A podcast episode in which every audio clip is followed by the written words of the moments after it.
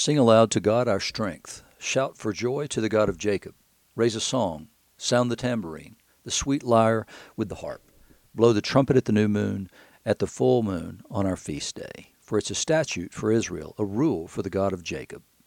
Those are the first four verses of Psalm 81, which, along with Psalm 82, are the Psalms appointed for today, Wednesday, June the 15th, 2022. You're listening to Faith Seeking Understanding, and I'm your host, John Green. Thanks for being along today. We are uh, continuing a look in, in the book of Numbers in chapter 11, verses 24 to 35, in the Gospel according to Matthew, chapter 18, verses 1 to 9, and then in the, Paul's letter to the church at Rome, chapter 1, verse 28, through chapter 2, verse 11. So remember what we had yesterday with, um, with Moses going making a complaint to the Lord because the people complain to him because they're tired of the manna. And then Moses makes a complaint to the Lord that he can't carry this people, that they're God's people and he needs help. And so God tells him, "Take some of the elders, and I'll put my spirit on them, and um, they'll they'll help you with this."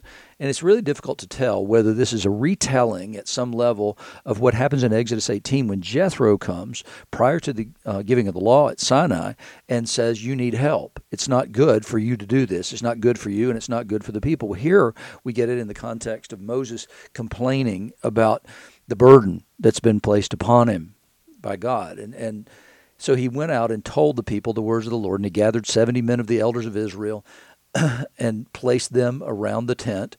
And then the Lord came down in the cloud and spoke to him, Moses, and took some of the Spirit that was on him and put it on the 70 elders.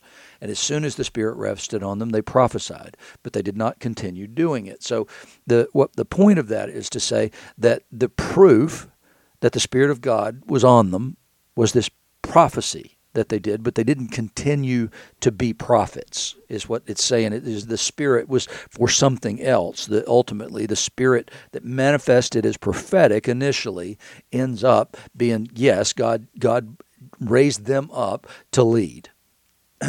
now two men besides the 70, remained in the camp, one named Eldad and the other named Medad, and the Spirit rested on them as well. They were among those registered, but they had not gone out to the tent, and so they prophesied in the camp. So the Lord said, You know, I have others that I want to bring in here that you didn't choose. And, and it's, it's sort of a foreshadowing of David, for instance, being chosen to be the leader uh, of the people when nobody expected that he would be. But, it, but it's also uh, something that Jesus talks about when he says, I have other sheep, not of this flock, that I have to bring in. And it's you see it again and again and again throughout Scripture that God isn't bound by what we do.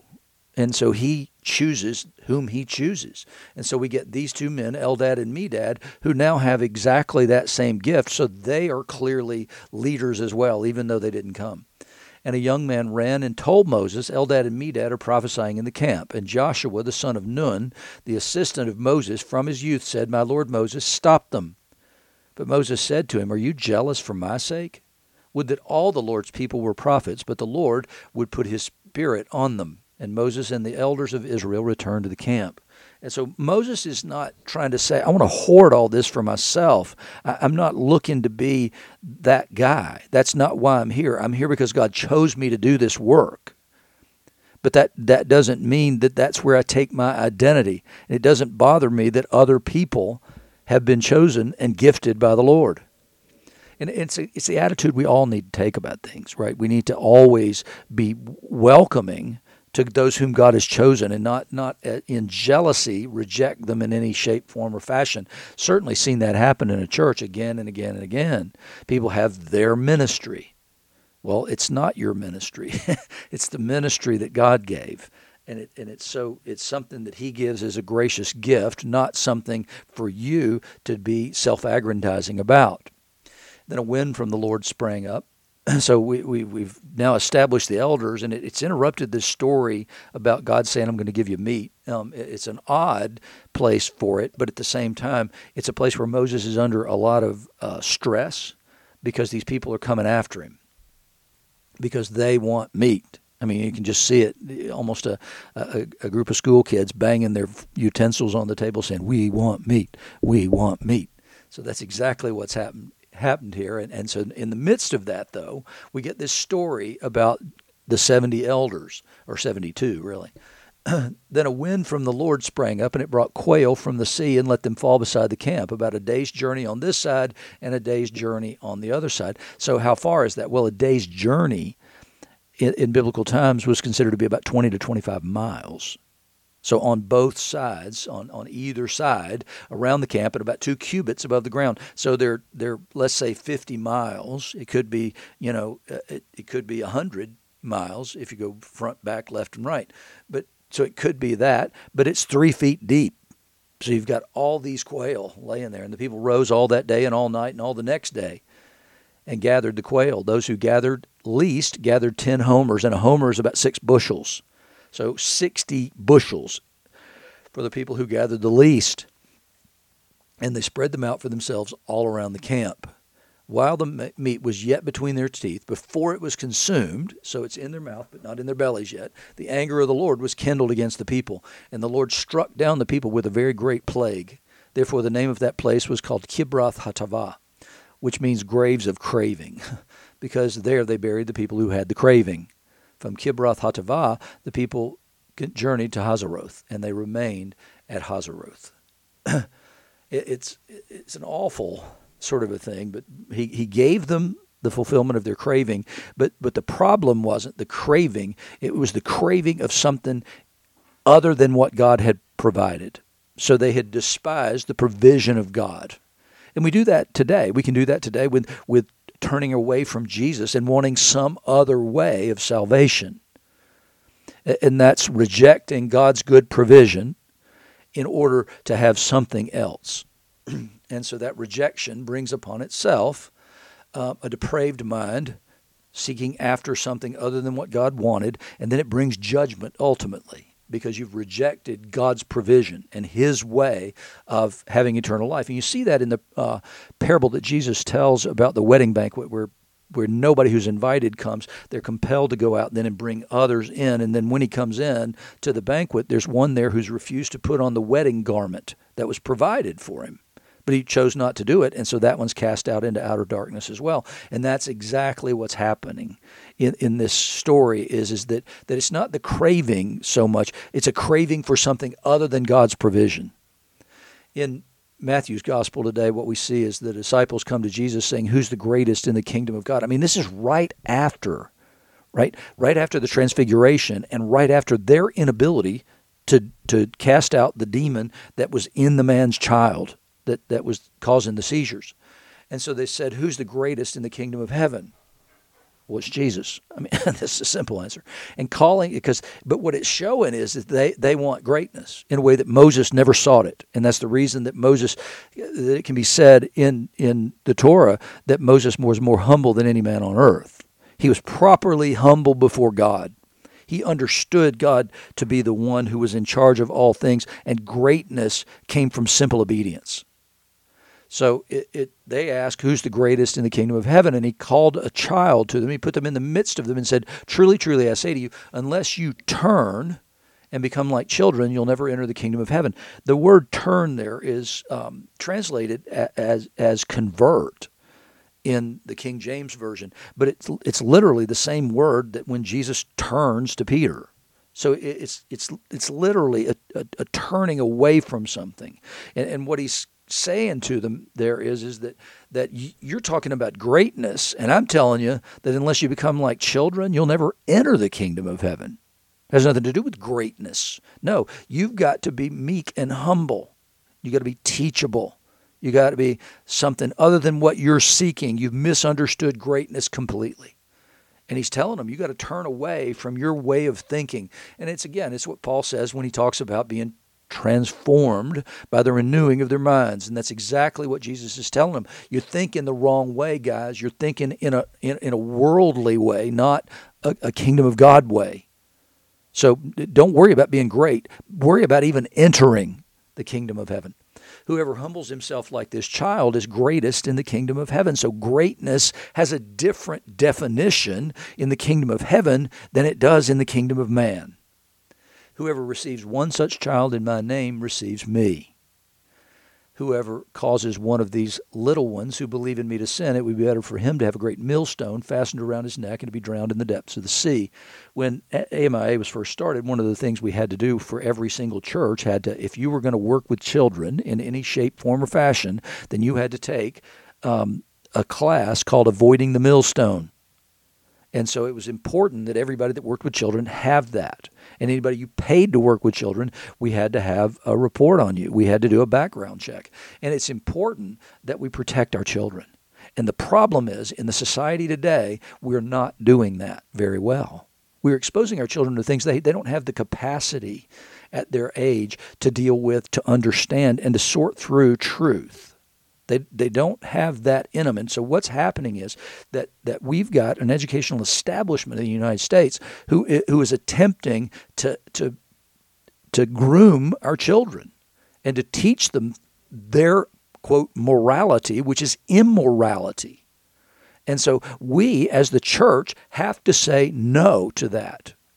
And I don't know exactly what that might mean for you or for your family, but, but we can't allow that we are the ones who have been charged with and gifted with these children. And so it's important that we be the ones who determine their moral teaching, not the school system, not the educational establishment, because that's not their goal. But we are culpable in the sense that we cooperate with that. And so we can be deemed to have been those who lead them into sin by not being involved in their education and not making sure that they're not being trained to accept things that the Bible has said no to.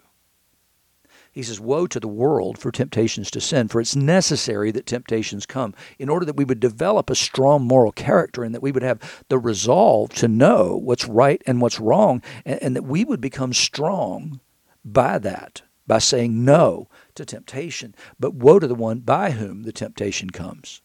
And if your hand or your foot causes you to sin, cut it off and throw it away. It's better for you to enter life crippled or lame than with two hands or two feet to be thrown into the eternal fire. And if your eye causes you to sin, tear it out and throw it away. It's better for you to enter life with one eye than with two eyes to be thrown into the hell of fire. Well, wait a minute. That doesn't sound like grace. It sounds like I need to be ruthless about sin. Well, I thought Jesus took all my sins on the cross. He did, and you do have to be ruthless about sin in your life. He wants people to bear his image to the world, and that means people who can say no to sin and yes, joyously, to God's law, which form the boundaries of our lives. And, and he wants us to be a peculiar people.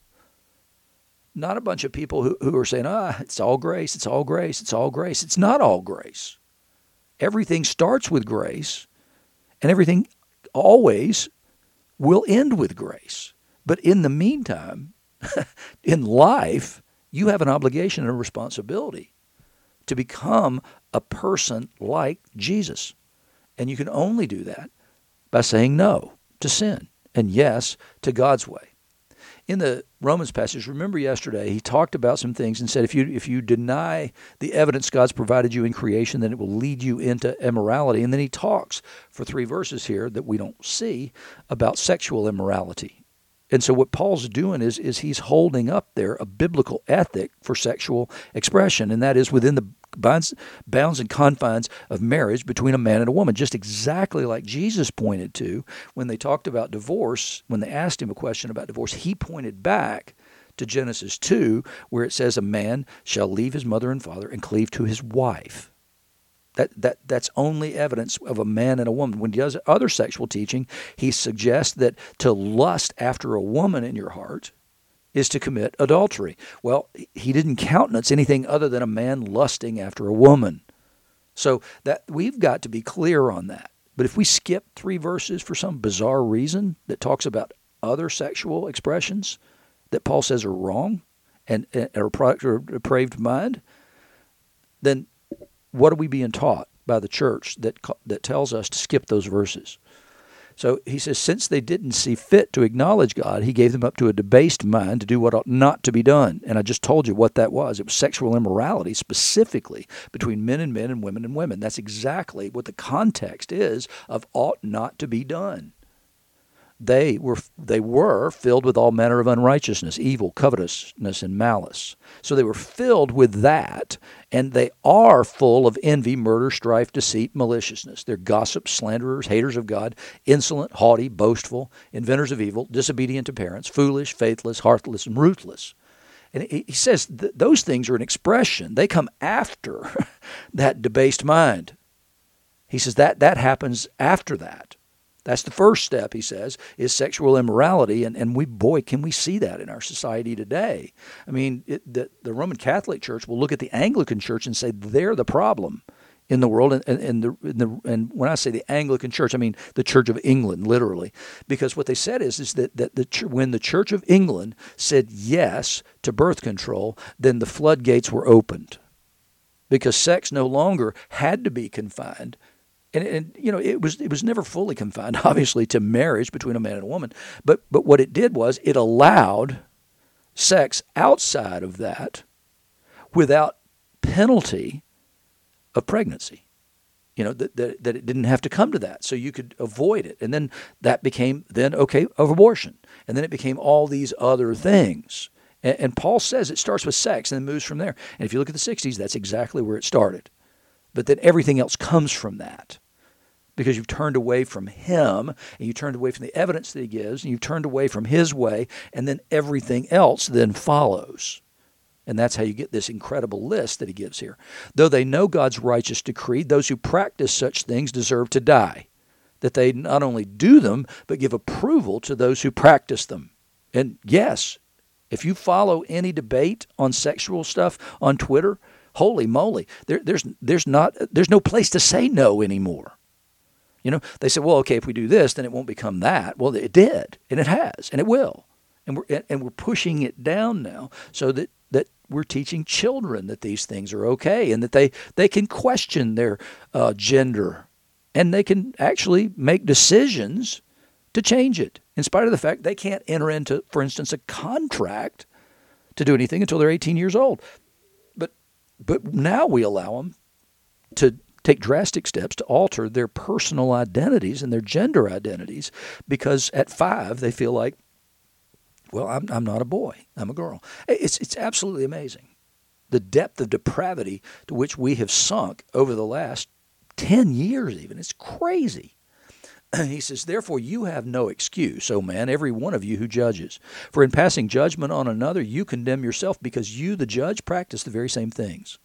We know that the judgment of God rightly falls on those who practice such things. So, people who want to talk about Paul you know, the, changing the, the way we should think about things from works to faith. No, Paul says it begins with faith, but then it shows forth in works because he's talking about those who practice these things. And that's the important part. You can be tempted, but practicing it is the problem. If you have a, a, a, you know an internal disposition, for instance, to a particular sin, then then the problem isn't that disposition. The problem is the practice. He says, and so you can see faith by what we observe in your practice. Don't do you suppose, O oh man, you who judge those who practice such things and yet do them yourself, that you'll escape the judgment of God? No, or do you presume on the riches of his kindness and forbearance and patience, which would be grace? I mean, that's exactly what he's talking about here. Do you presume on those things, not knowing that God's kindness is meant to lead you to repentance? It ultimately comes down to conduct and character. That yes, you receive grace, but there's a reason you receive grace, and that's so it'll lead you to repentance. But because of your hard and impenitent hearts, you're storing up wrath for yourself on the day of wrath when God's righteous judgment will be revealed. He'll render to each one according to his works. Because works prove faith. Just exactly what James says and what John says. You can't love you can't love God if you who you can't see unless you love your neighbor. I mean that's the proof that you love God. At least some portion it. Maybe it's the proof you don't love God is that you don't love your neighbor who's created in his image. he says, So he'll render to each one according to his works. To those who by patience in well doing seek for glory and honor and immortality, he'll give eternal life.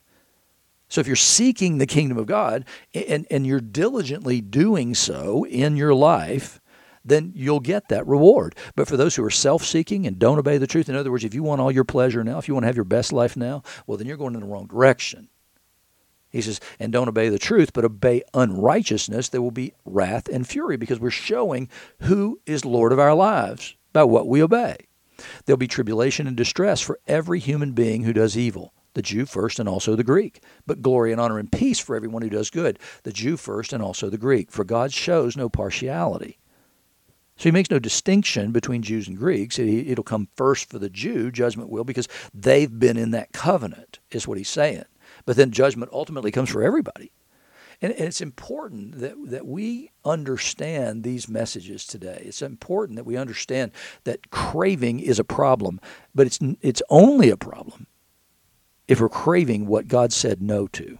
As long as we crave what God said yes to, we will be blessed, and we will be blessed mightily.